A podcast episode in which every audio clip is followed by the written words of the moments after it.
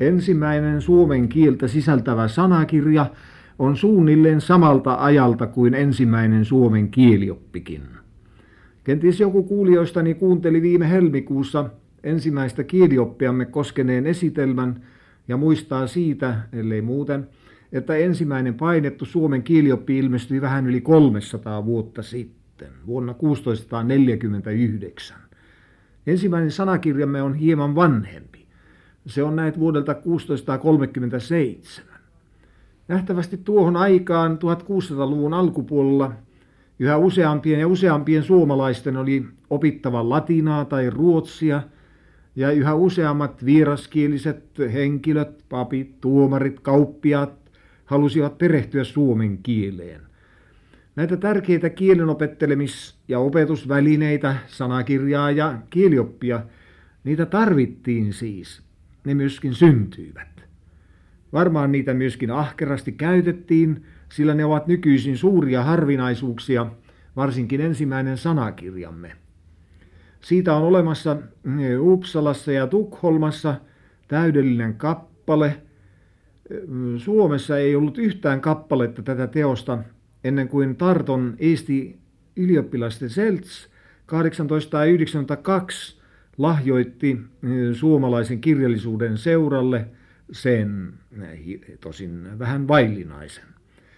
300-vuotisjuhlaansa 1937 ensimmäinen sanakirjamme painettiin Uppsalassa uudelleen näköispainoksena. Tämä sanakirjakirjallisuutemme esikoinen oli nimeltänsä Lexicon Latinos Condicum, latinais-skandinaavinen sanakirja, siten sen pitkän nimen ydin kuului. Vähästä olemme alkaneet sanakirjojenkin alalla, sillä Lexicon Latinos Condicum on hyvin pienikokoinen kirja. Sen ladelman korkeus ei ole muuta kuin 9,5 senttimetriä Nyky-Suomen sanakirjan ladella on melkein 20 senttimetriä. Sen leveys on 4,5 senttimetriä, sekin mitta on nyky-Suomen sanakirjassa kaksinkertainen. Leksikon latinus kondicumin voi mukavasti sujauttaa liivin taskuunsa. Sivuja siinä on esipuheita lukuun ottamatta sentään 204. Pienuudestaan huolimatta sanakirjamme yrittää sisältää neljän, niin kuin esipuheessa sanotaan, koko Euroopassa sangen kuuluisan kielen, latinan, ruotsin, saksan ja suomen sanaston. Suomen sanoja siinä on noin 2400 kappaletta. 2400 on tietysti kovin vähäinen määrä nyky-Suomen sanakirjan pariin sataan tuhanteen hakusanaan verrattuna, ja varsin vähän se on nykyisten taskusanakirjojemmekin sanavarastoon verraten – Niissähän, noissa viimeksi mainituissahan on yleisesti enemmän kuin 20 000 hakusanaa. Jos kuitenkin 2400 sanaa valittaisiin kielen tavallisimman sanavaraston piiristä, sanakirja palvelisi käyttäjänsä hyvin pitkälle. Asian laitahan on niin, että meidän ei tarvitse tuntea kuin tuhat kunta tavallisinta sanaa, ymmärtääksemme tekstistä sentään jo noin 85 prosenttia. Ensimmäinen sanakirjamme ei kuitenkaan kiinnittänyt huomiota eikä voinutkaan kiinnittää huomiota tällaiseen valintanäkökohtaan. Se oli omaksunut sanavarastonsa valinnan ohjeeksi 1500-luvun tunnetun saksalaisen humanistin Johann Sturmin esittämän ohjeen, että latinan alkeisopetuksessa on kiinnitettävä huomiota jokapäiväisen elämän sanaston oppimiseen. Älköön nähtäkö mitään sellaista ihmisruumiissa, ei mitään jaloissa, älköön olko mitään keittiössä, viinikellarissa, älköön tuotako mitään jokapäiväistä ruokaa pöytään, älköön nähtäkö mitään kasveja, hedelmiä, puita, älköön olko kouluissa mitään, älköön kirjastossa, kirkossa, älköön taivaalla ihmisen aisteja päivittäin liikuttavaa mitään sellaista, mitä pojat eivät voisi nimittää niiden latinalaisella nimellä, kirjoittaa Johann Sturm. Tämän ohjelman mukaisesti tässä sanakirjassa onkin omistettu erityistä huomiota jokapäiväiselle elämälle, esimerkiksi kasveille, joiden osastossa on 152 suomalaista nimitystä. Vaatteille, joiden osastossa on 122 suomenkielistä sanaa. Keittiön, makuuhuoneen ja kellarin esineille, joiden piiristä on 97 nimitystä ja niin edespäin. Sanastoa ei sanakirjassamme esitetä niin kuin nykyisin tavallisesti aakkosjärjestyksessä, vaan sanat on jaettu aineenmukaisiin ryhmiin. Ryhmiä on kaikkiaan 36, on ryhmä Jumalaa ja henkiä varten, ryhmä taivasta varten, aikaa varten, kiviä ja metalleja, ihmisruumista, ruumiinosia, sukulaisia, eläimiä, lintuja, kaloja, hyönteisiä, sotalaitosta ja niin edespäin varten. Kun kirjaa käytettiin koulussa latinan kielen sanaston opettelemiseen, ei siis suomen, vaan latinan kielen sanaston opettelemiseen, ensimmäisenä latinan kirjana – olisi ollut liian ikävää painaa sanoja mieleen aakkosjärjestyksessä, mieleen painaminen sujui paremmin näin asiaryhmittäin edeten. Kuka sitten oli ensimmäisen sanakirjamme tekijä? Aivan samoin kuin ensimmäinen painettu kielioppimme oli ruotsalaisen miehen, piispa Eskil Petreuksen laatima – Samoin sanakirja esikoisemme on ruotsalaisen miehen kädestä lahjakkaaksi tunnetun nuoren Uppsalan maisterin Erik Johanneksen poika Skroderuksen toimittama. Skroderus, joka valmistui maisteriksi 1635 ja kuoli onnettomuudessa nuorena jo vuonna 1639, oli oikea sanakirjamies. Tärkein osa hänen kirjallisesta perinnöstään on näitä kaikki sanakirjaa. Paitsi leksikon latinus kondicumia, sitä sanakirjaa, jota tässä tarkkailemme ja jossa suomi on yhtenä kielenä mukana, hän valmisti Komeeniuksen tunnettuun ja lukuisina painoksina ilmestyneeseen Jaanua linguarum reserata, eli kielten avoin ovi, teokseen ruotsalaisen sanahakemiston. Se tuli painosta vasta hänen kuoltuaan vuonna 1640. Häneltä on edelleen jäänyt laaja nelikielisen sanakirjan käsikirjoitus, käsikirjoitus, jossa ei ole suomea. Skroderuksen sanakirjatyön innokkuudesta on hyvänä todistuksena, että hänen kokoamansa ruotsinkielinen sanavarasto käsittää noin 14 000 sanaa mikä on erittäin huomattava määrä silloissa oloissa. Skroderus ei itse osannut suomea, niin että se suomenkielinen sarake, joka hänen sanakirjassaan on, perustuu suomalaisen avustajan työhön. Apumiehen hän sai Oulusta. Hän joutui näitä kesken pikkusanakirjansa valmistustöiden matkustamaan Suomeen, Ouluun, jossa hänen oli määrä tutustua mm, Kajaanissa mm, vankina olleen, mutta Ouluun siirretyn ruotsalaisen historioitsijan Johannes Messeniuksen laatimaan historiateokseen ja varsinkin Messeniuksen käsialaan.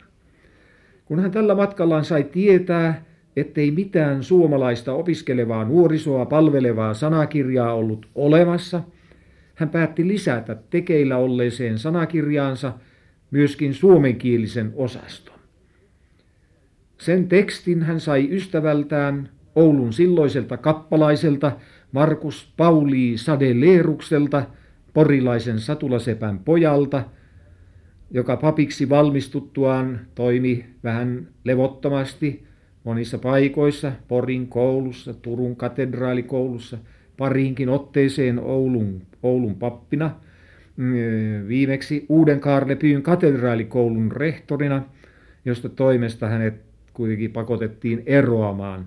Hän kuoli Turussa 1662. Vilkaiskaamme nyt sitten hiukan itse sanakirjan Skroderuksen ja Sadeleeruksen yhteistyön kansien väliin.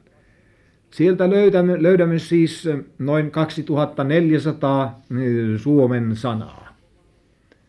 Huomaamme, ettei jokaista latinan sanaa ole osattu suomentaa tai sitten on sanakirjaan tehty lisäyksiä sadeleeruksen apua käyttämättä. Kääntämättä on esimerkiksi meripihkaa merkitsevä elektrum-sana. Samoin kourutiiltä merkitsevä imbrex-sana.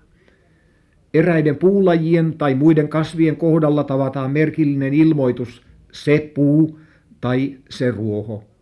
Sadelerus tarkoittaa eh, tuolla se puulla ja se ruoholla kai sitä, että asianomaista puuta tai kasvia on nimitettävä sillä latinan tai ruotsinkielisellä nimityksellä, joka on käännettävänä. Muuta nimitystä ei ole eh, tarjona.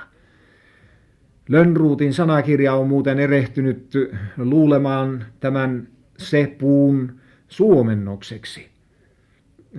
Lönnruutin sanakirjassa tavataan näitä hakusana C-puu, jonka sitten sanotaan merkitsevän oratuonta.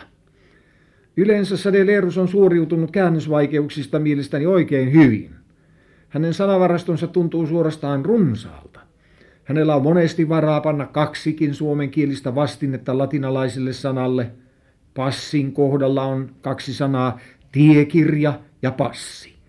Ehkä tiekirja on hänen sepitsemänsä. Tämä hyvää keksintää osoittava sana joutui muuten nopeasti käyttöön. Se tavataan vuoden 1642 suuressa raamatun käännöksessä.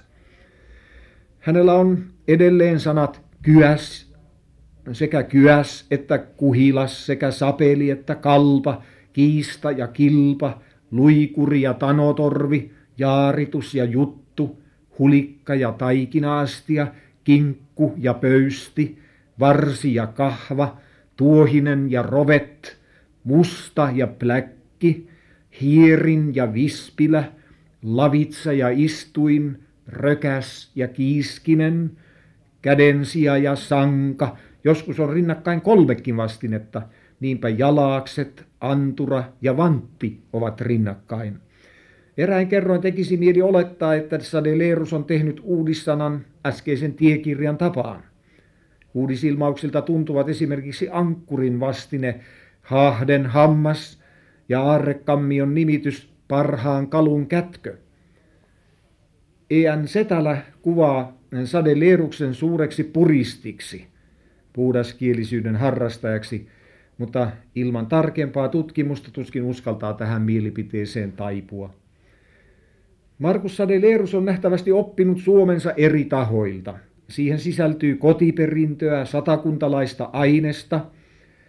Varmaan esimerkiksi keuhkojen nimitys tävy kuvastelee sitä.